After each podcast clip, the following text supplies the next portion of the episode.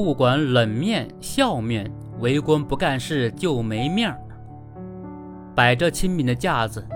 有着好说话的样子，却是事难办的里子。有媒体调查发现，随着作风建设持续推进，过去那种高高在上、一时气质的冷面官僚主义有所收敛，但另一种笑面官僚主义有隐隐抬头之势。所谓笑面官僚主义，面子更加光鲜，也更具隐蔽性。如果说以往老百姓办事多是门难找、脸不见、话不说、事不成，那么现在许多时候门好进了、脸好看了、话好听了，但事依然难办。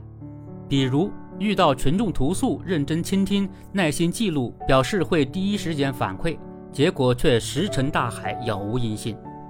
比如接待群众办事，和颜悦色，态度积极，却夸张渲染复杂程度，甚至推三阻四，总之就是想让群众自动放弃。这种实质上的不干事，往往还会因为态度好而被大家忽视，以至于形成某种无奈的循环。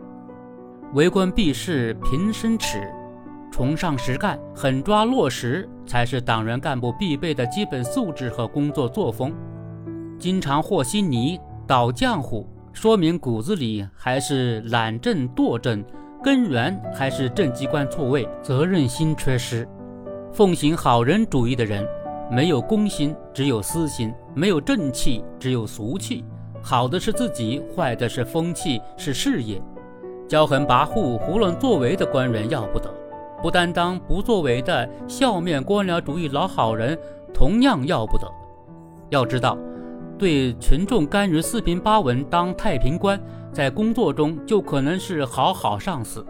习惯当文件的传声筒，对一些歪风邪气高举轻放，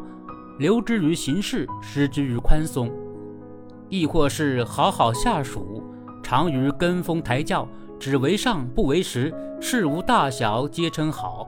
老好人丢公义保私利，丢原则保情面，丢规矩保感情。那公平正义变成了泡影，歪风邪气就容易滋生蔓延，继而造成官场生态不良，最终必然引发渎职和腐败之风。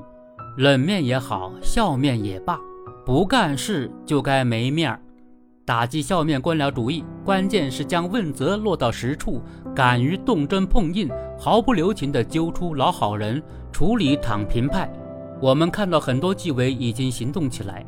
对不担当、不作为、履行主体责任不力的干部集中通报，发布了很多典型案例，